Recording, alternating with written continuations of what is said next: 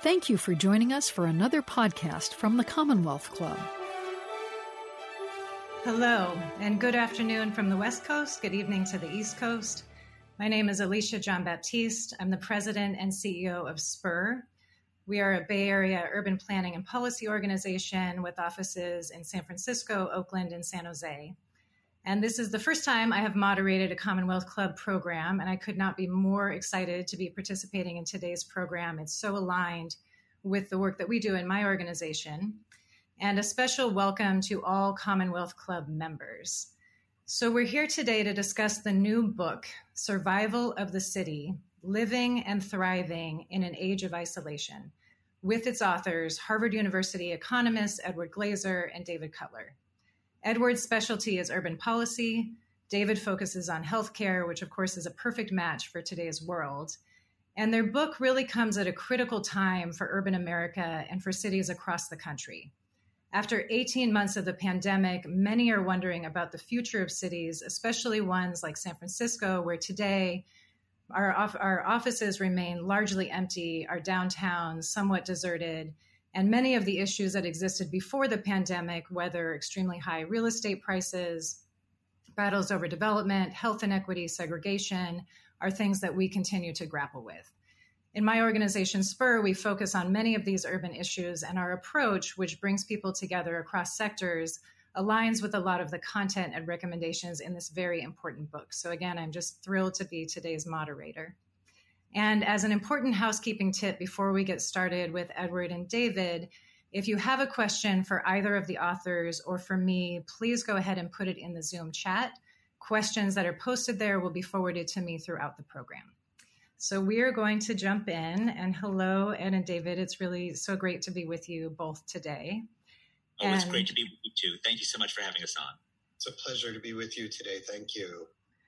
So needless to say, this is an incredibly timely book and really thinking about the future of cities post-pandemic.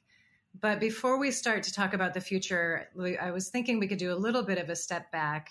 You do talk in the book about the fact that while COVID-19 is new for us, pandemics are something that humans have experienced in the past and cities have grappled with in the past. And I'd love for you to talk a bit about what we can learn from that history about the resilience or lack of resilience of cities. So pandemics are an old demon of density, right? I mean, cities are the nodes on our global lattice of trade and travel. They're the ports of entry for goods, for ideas, and for viruses. And it has been ever so, right? I mean, the plague of Athens, which entered in through the port of Piraeus and then spread like wildfire across the dense confines of that city, leveled, you know, what may have been the most glorious moment in terms of collaborative creativity in the classical world. The plague of Justinian, which came 1,000 years later, derailed that Eastern Roman emperor's attempt to rebring Roman peace to the Mediterranean world and sort of knocked, in some sense, all of Europe into a darker time period. For much of the last 650 years, however, cities have proven far more robust. The Black Death was a human catastrophe, but it left Europe actually richer because the amount of land per capita goes up and in some sense fueled the urban renaissance of the 15th century. And then the 19th century, cities survived the plagues because they made investments that in some sense pandemic-proofed their cities. And David has written, I think, some of the most important work that's been done on that investment. David? Yeah, so it turns out that, one of the things that really spurred the city to allowed it to be great was the ability to cure pandemic disease. So, we had not so much COVID-19, but in the last couple of centuries, we had typhoid fever and other waterborne diseases.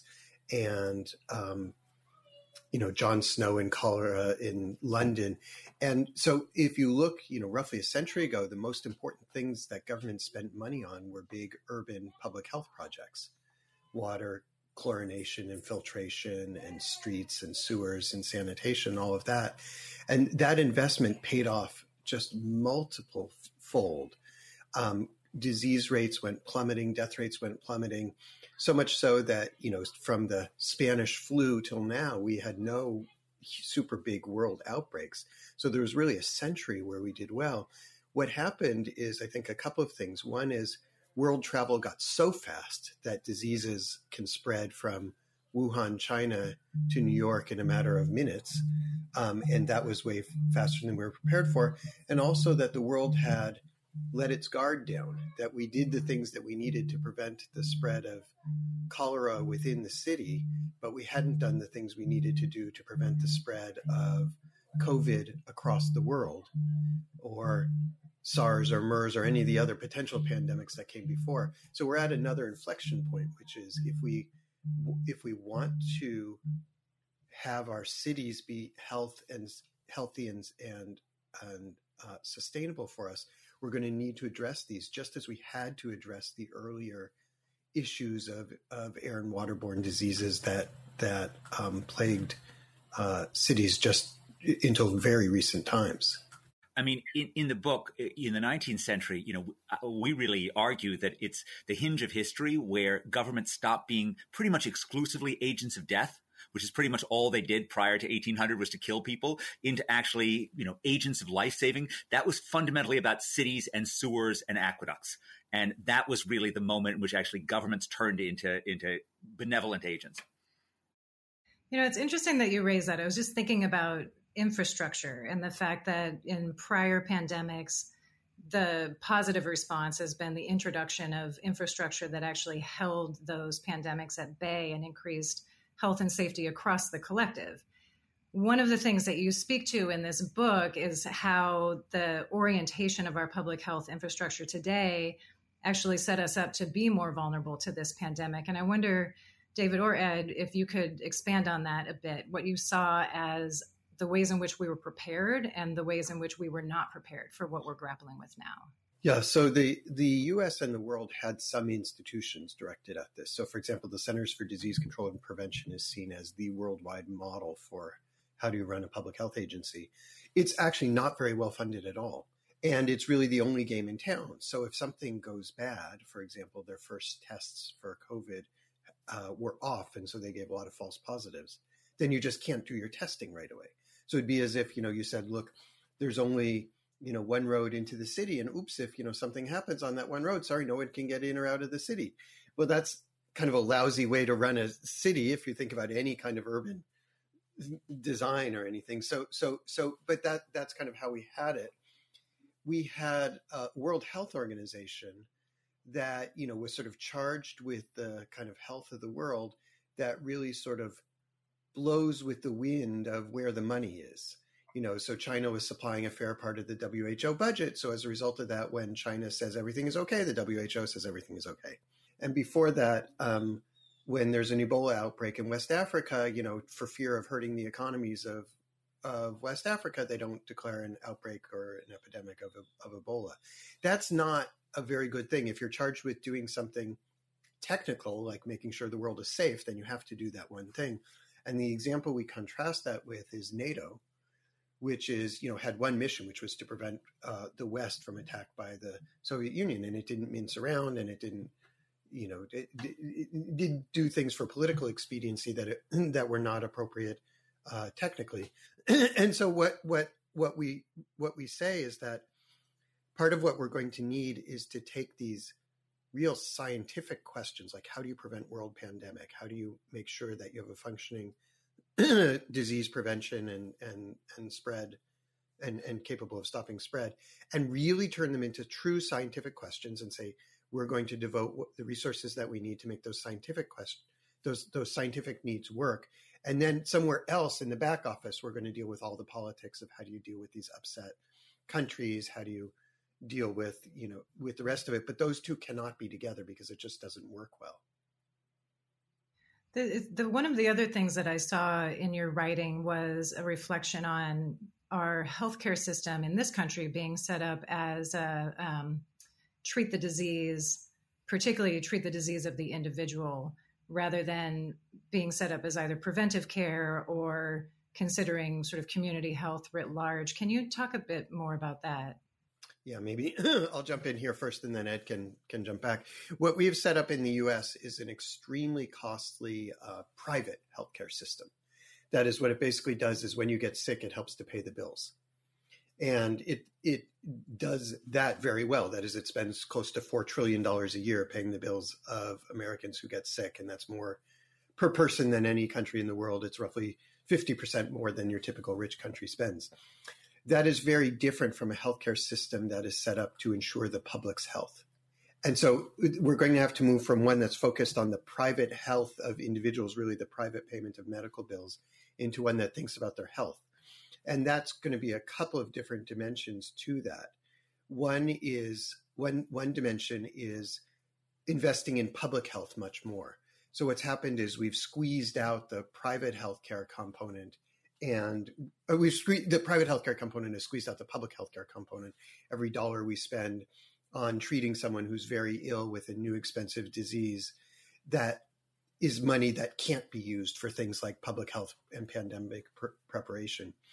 But the other thing is, even for those of us, even outside of that situation, we always knew that healthcare was kind of sick in that when we were sick, it didn't work right. We had difficulty accessing it. The cost was too high.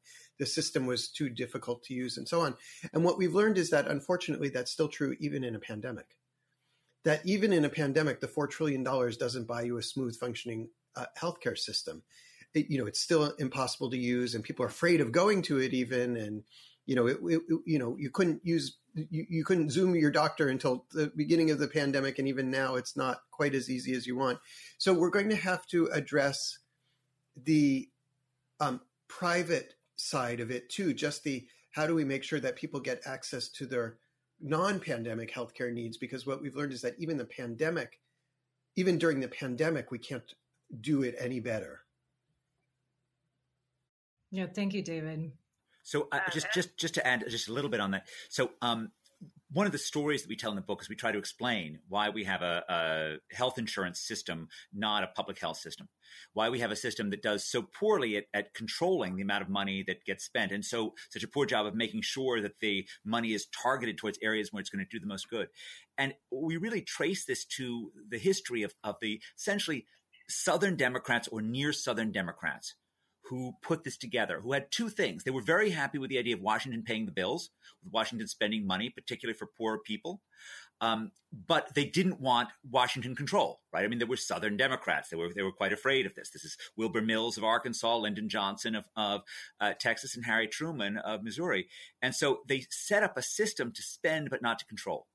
And so that's exactly what we got, is we got a system that spends practically without limit, but does not actually, have the sort of muscular control over a public health system, which was really the different vision as opposed to Woodrow Wilson's sort of vision of sort of the first ideas of a new freedom, the Teddy Roosevelt idea of actually having a public health system that would be really run from Washington. And while certainly there are downsides to that, we think given the risk of pandemic, we're going to need to have more of that. We need to have more targeting of our spending and less of a sense that you can just leave it to writing the checks. Thank you. So, one of the dynamics of the pandemic, of course, has been the impact to cities.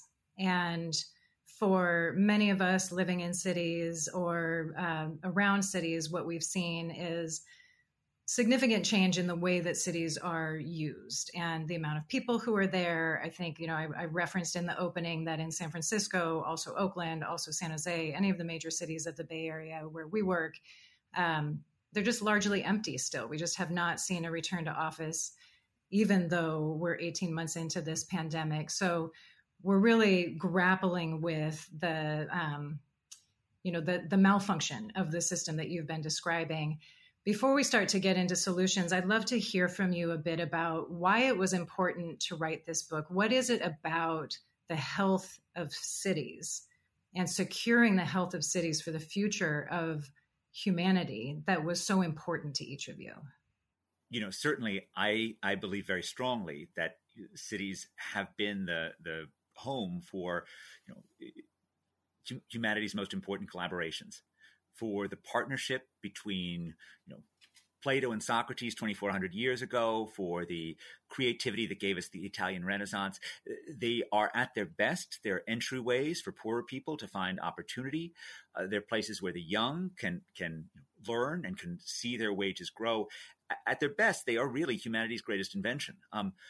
And when they don't work, they destroy opportunity for billions of people throughout the planet. In a sense, the shutdown that happened in March 2020, the social distancing, was the rapid-fire deurbanization of our world. For cities at their heart are the absence of physical space between people. Cities are density, proximity, closeness. And this shock felt so terrible for cities, in part because it was, joined by the Zoom change, which made it feel as if maybe we won't ever go back to working together.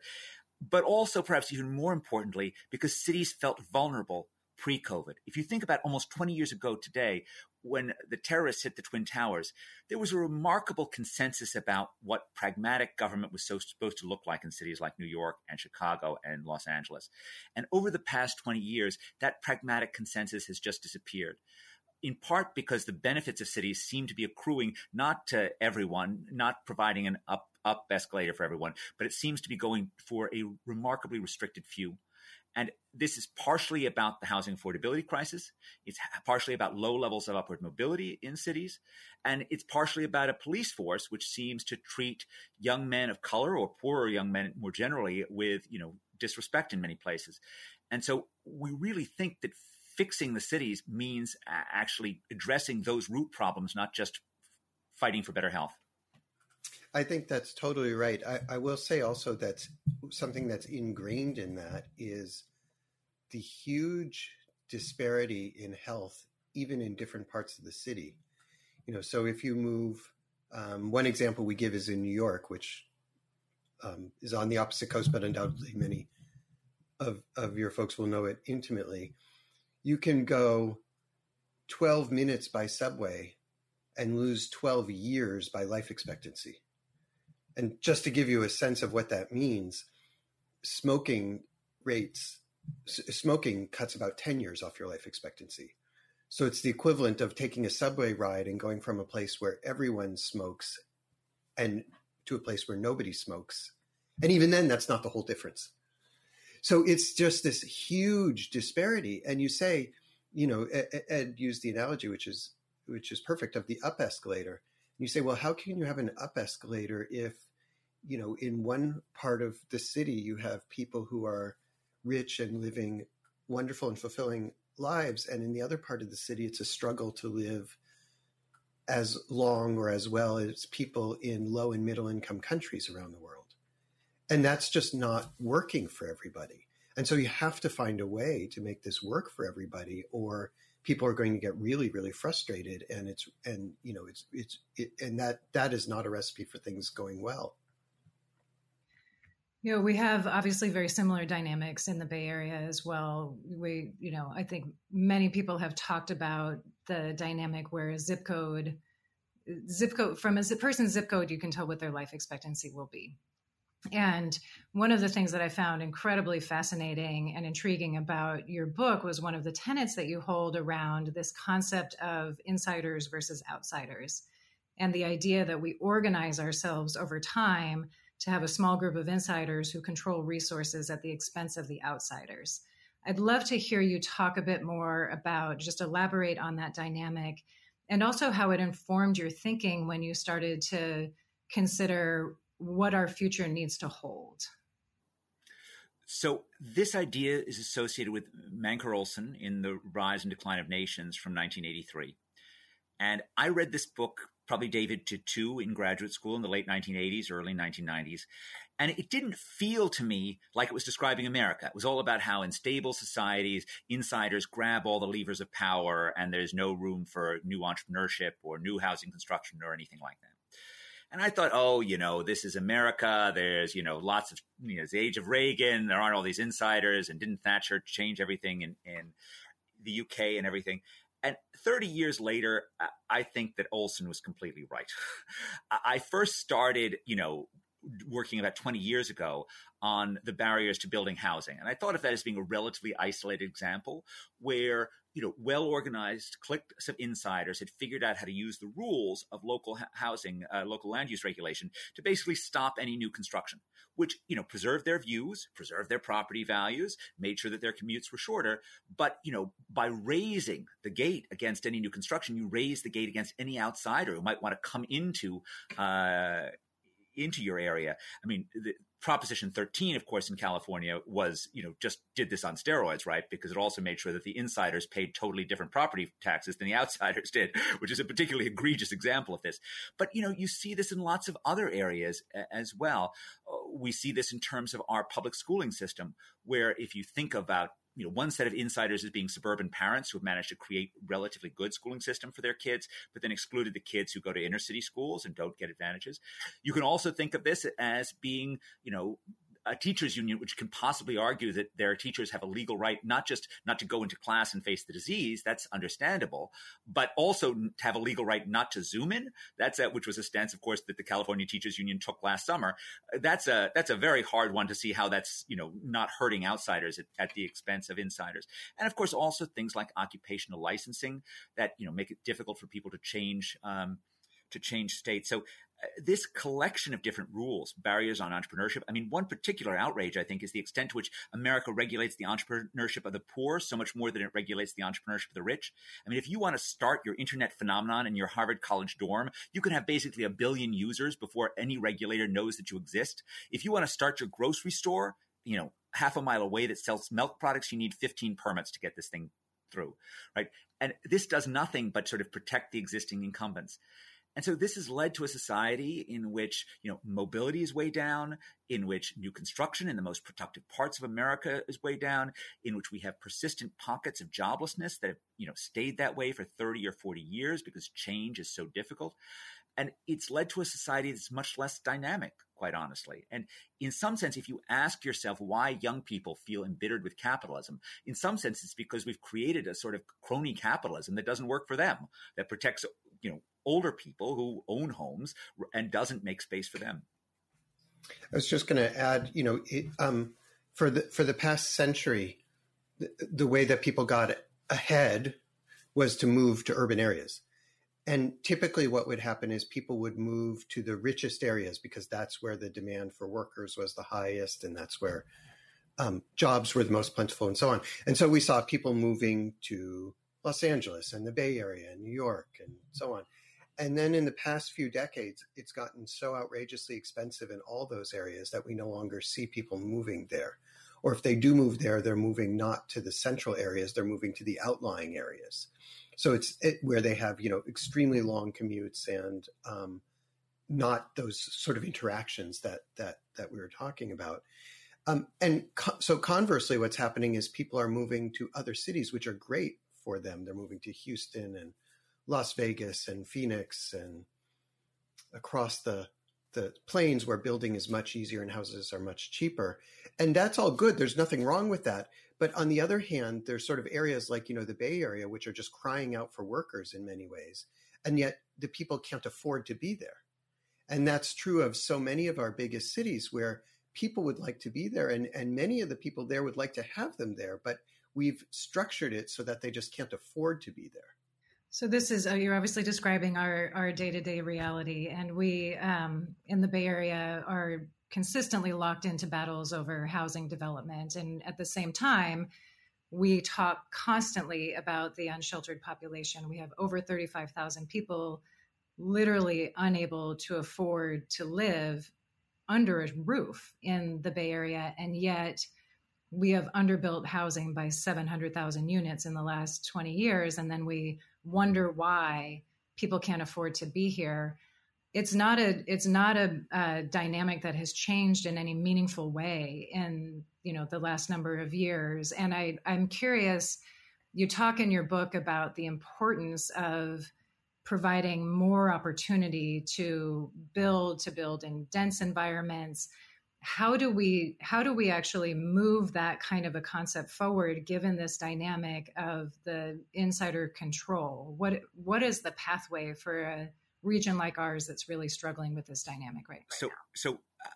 So let me just give a 20-year perspective on this problem. So I think, in fact, yes, it is true. We have not yet moved the legislative needle, despite what's going on in Sacramento right now, which is sort of vaguely hopeful.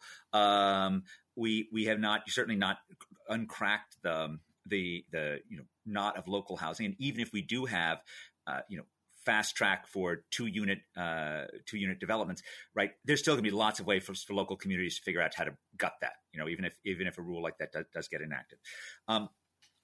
But that being said, you know, in 2001, 2002, when I first was thinking about this, there was nobody who thought that this was a reasonable issue to worry about. There were no YIMBYs. I don't think there was a SPUR. I don't think there was anything in terms of actual groups who thought that this was a problem that was worth fighting over.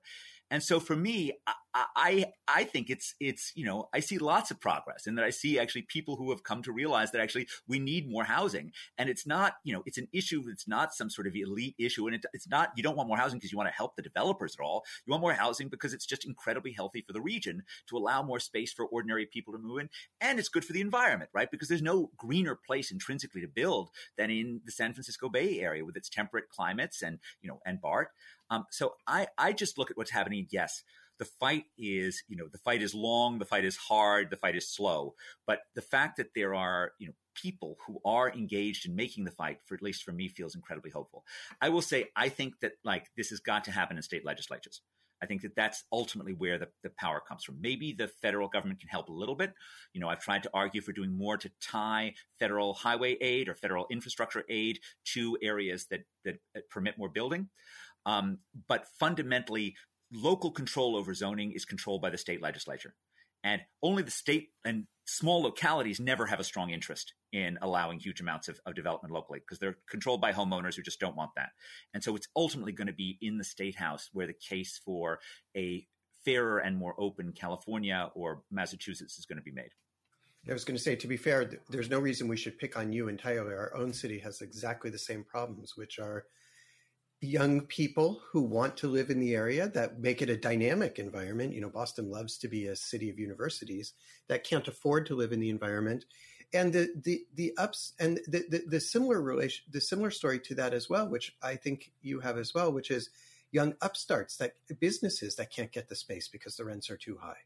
So you might have an idea for some new type of business and you say, well, you know, look, I could, maybe if rents are cheap, I can give it a flyer, maybe it'll work, maybe it doesn't work, but you know, that's what dynamism is all about. But the problem is when the rents are so high, you can't do it unless you're like absolutely certain the thing is going to succeed and so on. So it really has a very big impact both on the people and on the businesses in an area. So I'd love to follow up on that point because I'm interested in how you perceive the dynamic of remote work affecting some of that underlying pattern. But first, I want to just acknowledge, thank you, Ed, for the note of optimism. It's helpful to be reminded that it's a long arc. And secondly, you know, one of the other reflections I was considering is that even with the concept of density and adding capacity to cities, what we have seen, and cities are developing in all kinds of different ways. There's areas that are more restricted, and then there are areas that have been very much open for business. Regardless, there was a study published recently by the Othering and Blogging Institute at Cal Berkeley, which found that over the past 30 years, in the largest metros in the United States, racial residential segregation has increased over in 80% of cases. And so I wonder if you've thought about if there are interventions that are required. Oh, and by the way, the life outcomes that you were speaking to earlier, David, are very much also track against racial residential segregation. If there is something that's necessary in addition to allowing for more building, allowing for more opportunity, allowing for more density, to grapple with that or address that dynamic. So we started our work together on racial segregation 25 years ago. So in fact, the first paper that David and I ever wrote was on the downsides of racial segregation for African American, relatively young African Americans in the U.S. The impacts of racial segregation are terrible. And one of the things that's particularly difficult is the segregation of kids. The experienced segregation of kids is much worse than the segregation of adults as experienced day to day. And the way to think about this is, you know, cell phone data shows us that when adults, you know, who live in a segregated area get up and go to work, they go to work in a relatively integrated office. But a child who wakes up in a segregated housing project will go to a heavily segregated school. And in a sense, for that child, they're experiencing a world that's like an isolated village, where all of the mixing and integration that can come from city life that really is gone. And that, I think, is a big reason why, in fact, cities seem to be so bad for upward mobility for children, even though adults who come to cities typically do experience significant wage gains over adults who live in other areas. And so when we think about trying to create cities of opportunity for poor kids, we really are fighting against that. And of course, more segregated cities, you particularly have lower levels of upward mobility for African Americans. Fighting against segregation is incredibly hard. But certainly when I think of, you know, a move to life by Zoom, or even worse, like the 15-minute city, right? These are all things which are saying, oh, let's just retreat into our enclaves. Let's just separate ourselves from each other. And that seems like it's moving in exactly the other direction. And that seems to be why it's so important that we make our public spaces safe, that we make our public transportation safe, and that we also have meaningful ways of actually improving the education experience for the least advantaged Americans. One of the things that came out very clearly when we were doing the work that Ed described is that the cities where segregation was the highest are cities that were stagnant, where they were not adding a lot of people, they were not adding a lot of houses, so everything was just fixed. So you had neighborhoods that had historically been white, and they remained white, and areas that had historically been ghetto, and they remained ghetto, and that was just the way it was. And then the cities that were growing rapidly, you know, you're building new houses on the edge of the city, and so everyone can move in there, and then that frees up houses in the interior, and so everyone can move in there. And particularly if you have an open-minded population that says, you know, look, I'm not going to choose my neighborhood because it's white or because it's Hispanic or because it's not black or whatever it is, then you can really get a lot more mixing of people rapidly when the city is growing and changing than when it's just fixed and stagnant. And so that was actually the key to a lot of cities becoming more open, is that same kind of openness to building then means people don't fight over what's there as much. And no, you can't move in here because this is going to destroy my neighborhood and there's nowhere else I can go, and so on. And you just don't see that as much in cities that are much more dynamic. So going back to this concept of remote work, and Ed, you talked about this as a little bit dystopic. Where do you see that going? I feel like this is sort of a constant question in the, you know, among planning circles, and a lot of attention being paid to wanting to make the city center an attractive place for people to return, given that people have more choice in where they work, or, you know, people who have the option to work remotely have more choice to, in terms of where they work. Do you think this is a normative change? Will we work differently going forward? And if so, how do you see that impacting the future of cities? So I think that, you know, remote work is real, but I don't think it's a, you know, game-changing, you know, death of face-to-face work, death of office kind of thing, right? This is not the first time we've heard that, you know, remote work will kill off the office in the city. Alvin Toffler wrote in The Third Wave that these new technologies that were coming about, in his day it was fax machines and personal computers, were basically going to mean a massive increase in everyone working from home, which was going to cause a massive hollowing out of urban offices and a continued decline of our cities. And for about, you know, 40 years, Toffler was completely and totally wrong. Because what happened over the past 40 years was there was a rapid increase in the returns to innovation, a rapid increase in the returns to being skilled, an increase in the complexity of the world. And we are a social species that gets smart by being around other smart people, and that means physically. And the more complicated an idea is, the easier it is for that idea to get lost in translation.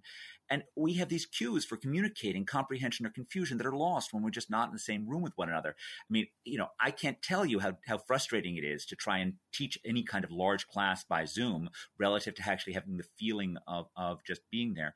You know, in two of the most I think clear work from home studies. First, a classic by Nick Bloom of Stanford, who's just an outstanding economist, and one by our students, Natalia Emanuel and Emma Harrington, find very similar patterns, which is in the short run, when you send workers home, call center workers, right? They become more productive. They have fewer distractions. They do a perfectly good job of churning out this call work. But both studies show significantly lower promotion rates for those workers who are sent home. Now, what do you promote a call center worker to do? You promote them to handle harder calls. And so how would you learn how to handle those difficult calls if you were at home, right? You've got no one to listen to. You've got no one to imitate. How would your boss learn that you're any good at doing those calls? Because the boss isn't near you. And so this dynamic feature, which is so critical in cities, that what the great English economist Alfred Marshall talked about 130 years ago when he wrote that in dense clusters, the mysteries of the trade become no mystery, but are, as it were, in the air. Those sort of dynamic elements have got to pull people back. And I think one key thing to remember is, you know, if you think about Silicon Valley before 2020, right, this was the industry that had the most access to, you know, all the forms of remote work. Is this what Yahoo did? Is this what Google did? Is this what Facebook did? They just sent everyone home? No, exactly the opposite, right? I mean, I cite Yahoo because Marissa Mayer famously ordered everyone back. But, you know, Google bought the Google place. Google bought 1.5 million square feet in downtown Manhattan. They all try to create these work playgrounds to make sure that people are around each other all the time because they believe that creativity works by connecting people. And one of the interesting things that's come out of Microsoft is that, in fact, you know, there's a nice study that came out last month that there's a real decrease in connections across different groups, which the paper really thinks is going to lead to a decrease in creativity at Microsoft because these work teams are becoming more siloed. One final point is that, you know, the remote world is just a very hard world for onboarding new workers, and it's a very unequal world. So the onboarding point is, you know, if you look at productivity computer programmers, you know, some studies have suggested it's also just fine. But if you look at new hires for computer programmers or Burning Glass Technologies counting of new postings, that was down 40% between February 2020 and November 2020. So a massive decline in the amount of onboarding. And you saw this across all the remotable occupations. So while it was possible for relationships to coast on pre-existing ties, right, people were very wary about onboarding new workers. Last point, right? If you really imagine a world in which Zoom becomes ubiquitous, you are imagining America that is going to be vastly more unequal than even the America of 2019, which was certainly unequal enough for my taste, right? If you think about May 2020, right, the height of the Zoom world, right, 68.9%, overwhelming majority of people with advanced degrees were Zooming to work. 5% of high school dropouts were Zooming to work. 15% of people with only high school degrees were working remotely, right? This is not something that involves large swaths of the population. And so it really is something that we should fight against. And while it's a great thing to have Zoom as an occasional tool, we should not be planning our cities so that they're going to have empty offices. I'll just add to the litany because there's just so much. You know, there was a study of in an emergency setting, you need to convey information from one person to another. And it turns out that information was conveyed better when the two workers were in the same room as opposed to the next room over. And actually, it turned out that the information was conveyed better when their desks were nearby than when they were in the same room, but their desks were further away. And why is that?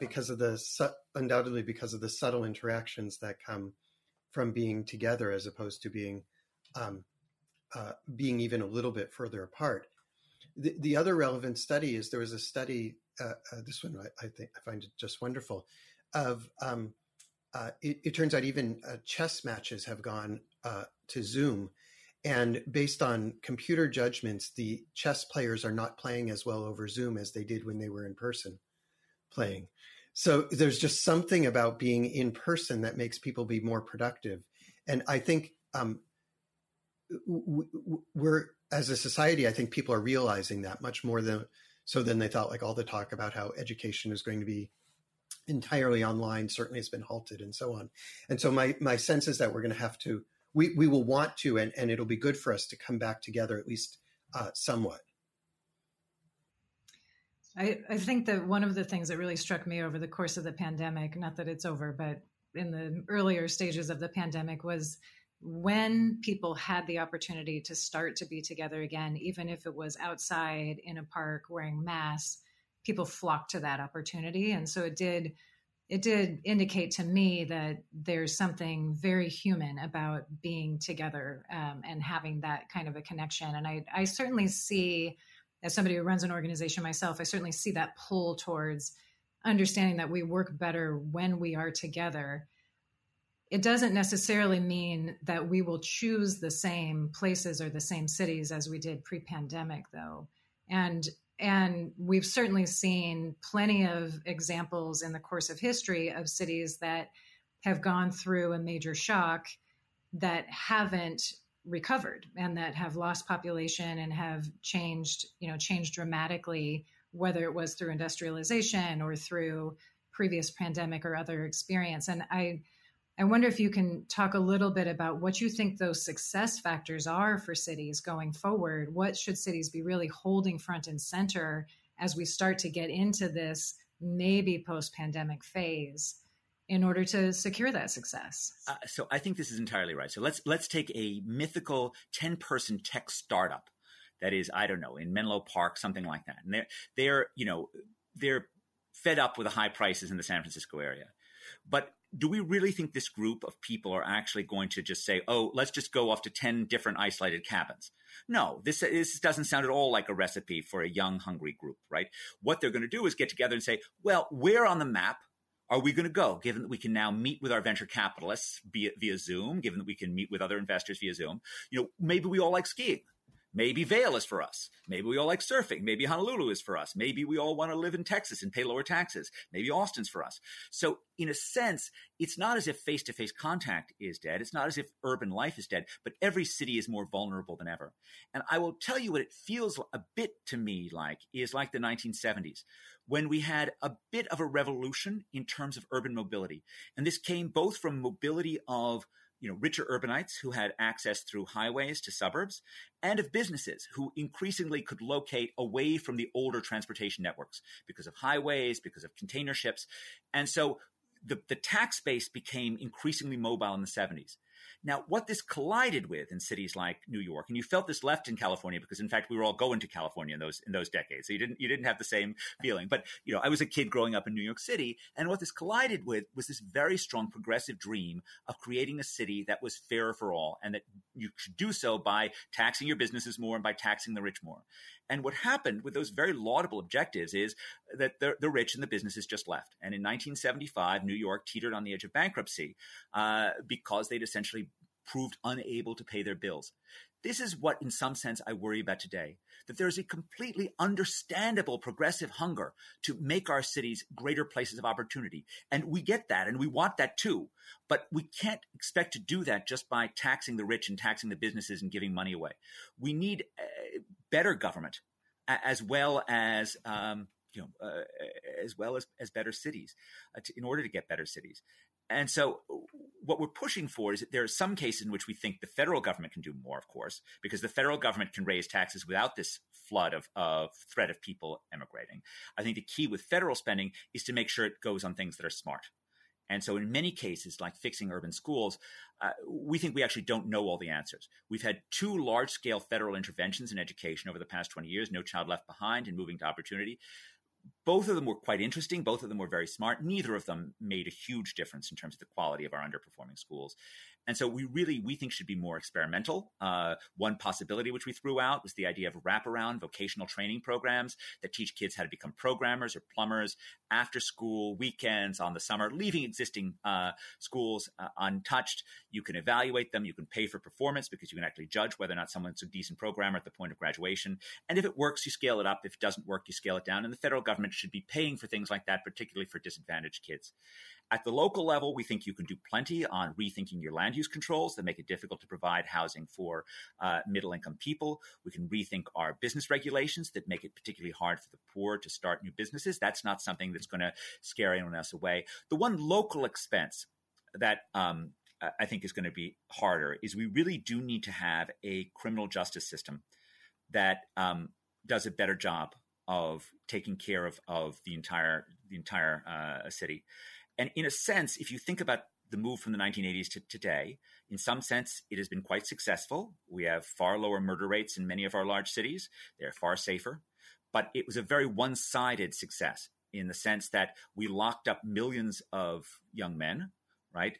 And we, led millions of other young men to be, essentially stopped or frisked or harassed on the streets, and thousands of young men to be shot by police in the process of law enforcement.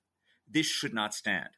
We need to have a law enforcement system that treats everyone with respect and stops crime. We need to have a dual requirement for our cops. Now, what we think is that, you know, you don't get an organization to change without having metrics. You need to have metrics on crime, which currently drive policing, but you also need metrics on how much the people are feeling respected. You need to have surveys of the customers. And with that, you then can basically fire the police chiefs who fail to deliver. But if we're actually going to get a police system that's going to be both humane and effective at preventing crime, to treat everyone with decency, we're probably going to need to spend more on it, not less. And so our lesson is on this is reform the police. Absolutely. Right. Absolutely. Do not accept the status quo, but don't expect to spend less and get more. That's not something that happens. We need to get more. And that means we're probably going to need to spend more.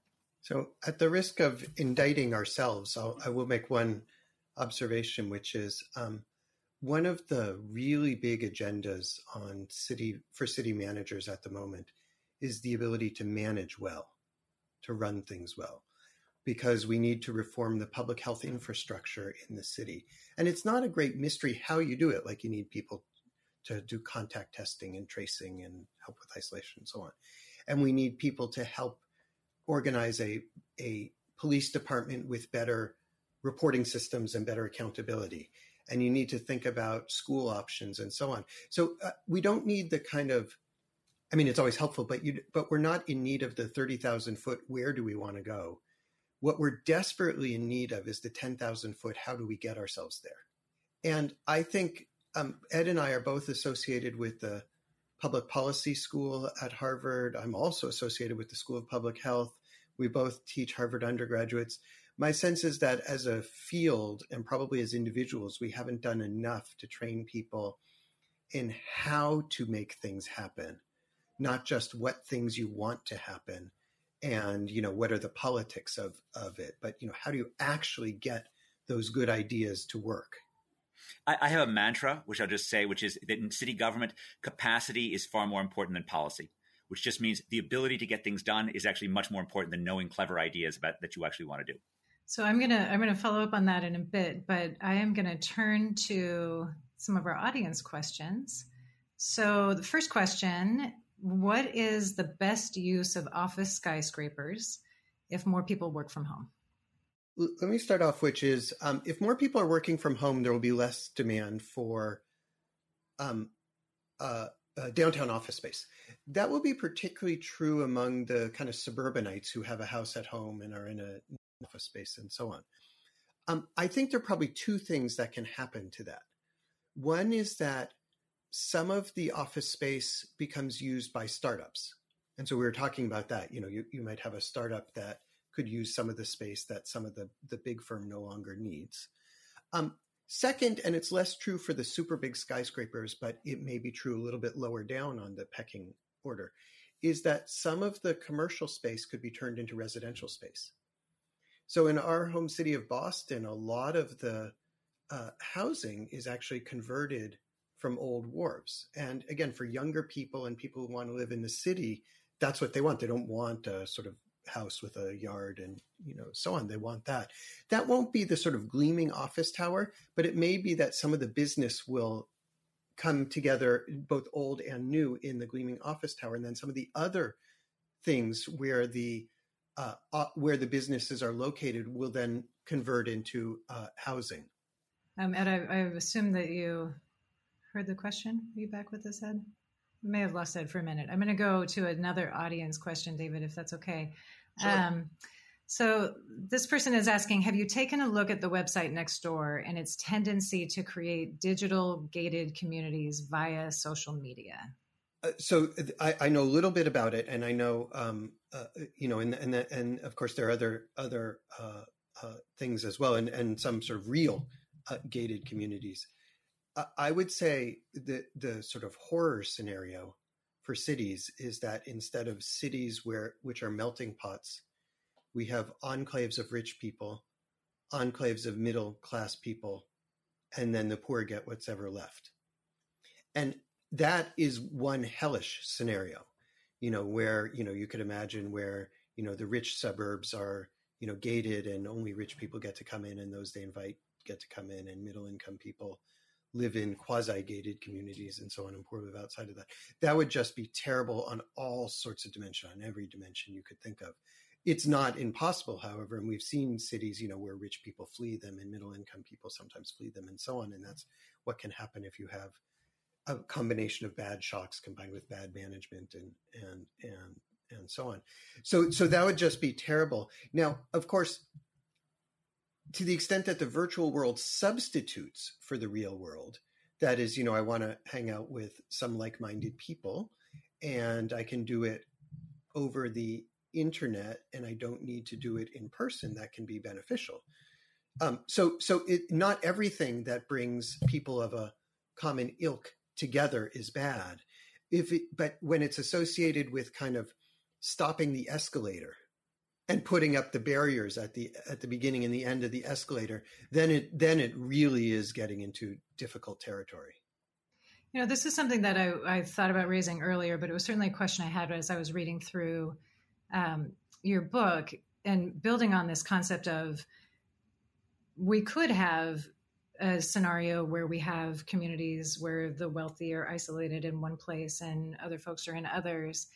What do you think stops that dynamic from happening now? I mean, there's sort of every reason for wealthy people to wall themselves off. And maybe in some cases they already are. You know, we were talking about the fact that it's so challenging to build housing, et cetera. But why doesn't that happen in a more mass scale? What is it that is keeping people in this kind of social dynamic of experiencing more diversity? So in the 1970s, of course, there were a lot of cities that had near-death experiences. You know, New York and, you know, Ford to New York dropped dead, and Boston, which was largely depopulated, and Detroit, which unfortunately depopulated enormously, and Cleveland and so on. So in fact, cities can and they do die. For a number of cities, what keeps people around is really the amenity value. That is, people really want to live in those areas. So in New York, part of what helped New York come back in Boston was that they're beautiful areas and people like them and they're cultural centers and high-income people do want access to that. Whereas in other areas, again, Detroit, it just got so bad that people left, although now there's been a little bit of a revitalization. So I think you have many natural circumstances that make people want to live in those areas. But some cities absolutely will be on the brink, and particularly if they don't have that and you have, you know, but they're dominated by a few businesses and those businesses say, well, maybe I'll move out. And then when the first one moves out, everyone says, well, I don't want to be the last one to move out. And so you can sort of see that unraveling. And we're worried, I think, you know, at least personally, I'm less worried about the mega cities that, you know, everyone's going to want to be near San Francisco and everyone's going to want to be near Chicago and so on. So I'm not worried that those will go away, but some of what, if you will, the sort of middle tier cities that maybe people are moving to because house prices are cheap or something, where you can then imagine people saying, you know, we could go elsewhere. And, you know, then you can start a bit of a stampede there and the city can really suffer a lot. So I worry some about that. The areas that will do well are the ones with the real natural amenities, both environmental, but also things like education institutions. And one of the things that brought Boston back was very, very strong educational institutions and, you know, particularly industries, finance in New York and so on. So those are the kinds of things that can help cities maintain their vitality, even when they get hit repeatedly by a bunch of bad stuff. With mobile talent, right, having those amenities becomes more valuable than ever. I just wanted to prove the limitations of remote contact. I just wanted to highlight that, even with a hardwire connection. But one way to think about that. I was worried it was something I said. One way to think about the big city, small city thing is think about there being, let's say, a 20% drop in commercial real estate prices. If you're starting at a place like San Francisco at $85 a square foot or something like that, higher in some areas, right? A 20% drop still makes you one of the most expensive places in the country. And those offices are going to be occupied, at least once we get the Delta variant under control. They may be occupied by scrappier companies. Some of it may be converted into residential, but that space is not going to go empty, even if the prices drop a lot. If the prices drop a lot in Buffalo, in Cleveland, in Detroit, then you actually see the prices just going below the price that can sustain a landlord keeping it open. And once you have that, once you have really long-term empty offices, then, you know, the whole thing spreads because there's not demand for local businesses, there's not demand for local restaurants. And so then you can have really the sort of spillovers that give you the urban catastrophe. So I'm glad you're back, Ed, and thank you for illustrating the point. Unfortunately, we're almost out of time, so I have just one final question for you all, and I hope it's okay. It's going to be a little bit more of a personal question, but throughout your book, you talk about one of the solutions going forward is stronger civic governance. That includes the relationship among each of us as actors and community members.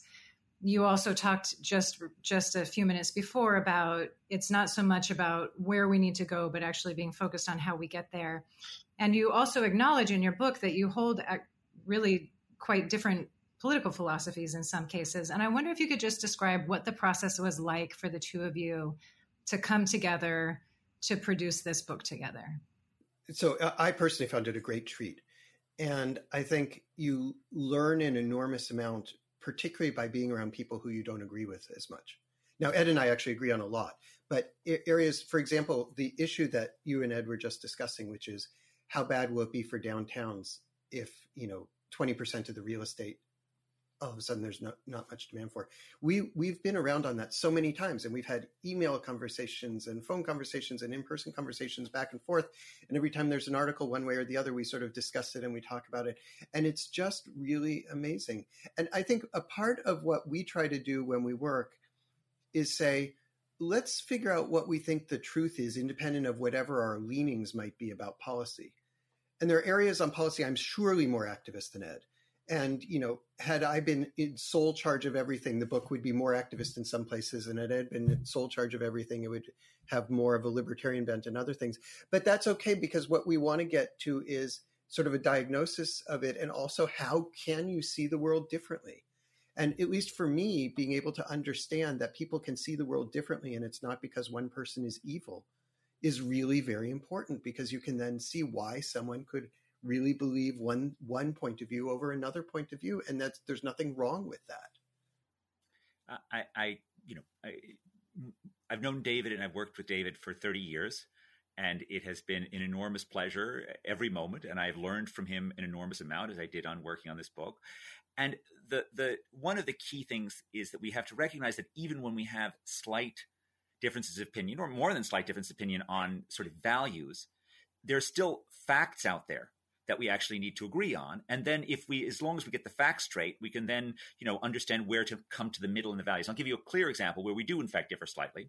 I think, in fact, probably your viewers differ slightly on this as well, which is towards things like drug use, food use, obesity, smoking. There is no question that David is more, positive about various public interventions to try to stop people from harming their own body, whereas I am innately warier of that. Right. So that's where we are. It does not mean that we have written papers together on opioids. We have written papers together on obesity. We agree basically on everything about the sort of core elements of what has caused the rise of obesity or what has caused the change in opioids. But we come to a slightly different place. But it doesn't mean that there's any disagreement about the science. And that's in some sense what's so tragic about the pandemic. And it's a tragic aspect in many parts of our life, is that we've politicized a pandemic of all sort of bizarre things in the world to politicize, right? This is a thing in which, there's this old urban line that there's no Democratic or Republican way to clean up a sidewalk, right? Or to shovel snow, because, it's a technical job that needs to be handled. It's basically the same thing with pandemics. There's no Republican or Democratic way to fight a pandemic, right? We may change slightly about our mask mandates, but at least we should, if we're going to end a mask mandate or end a restaurant lockdown for, personal freedom reasons, at least we should get a very clear message from a governor at this point in time that says, look, it's not safe to go out. Let me make it clear. We're going to defer to your judgment, but it's not safe. Whereas, all this stuff got muddled because of this. And I really, I see this as being somewhat similar to sort of World War II, in the sense that, politics should stop at the water's edge. Politics should stop when we get to actually these larger issues. And we really need to recognize that only with a pragmatic, fact-based, science-based, reason-based approach can we actually pandemic-proof our world. So thank you both so much. We are unfortunately out of time, but it has been just an absolute pleasure to be in conversation with both of you. I also want to thank the Commonwealth Club, our host, for today's very important program. And I encourage our viewers to pick up a copy of Ed and David's new book, Survival of the City, Living and Thriving in an Age of Isolation, wherever books are sold. I am Alicia John-Baptiste, and this Commonwealth Club is now adjourned. You've been listening to the Commonwealth Club of California. Hear thousands of our podcasts on Apple Podcasts, Google Play, and Stitcher. If you like what you've heard, please consider supporting our work and help us bring 500 programs a year to listeners like you. Go to commonwealthclub.org/donate. Think your way around the world with our travel programs to exciting domestic and international destinations. And when you're in the Bay Area, please join us live at our events. Thank you for listening and for your support.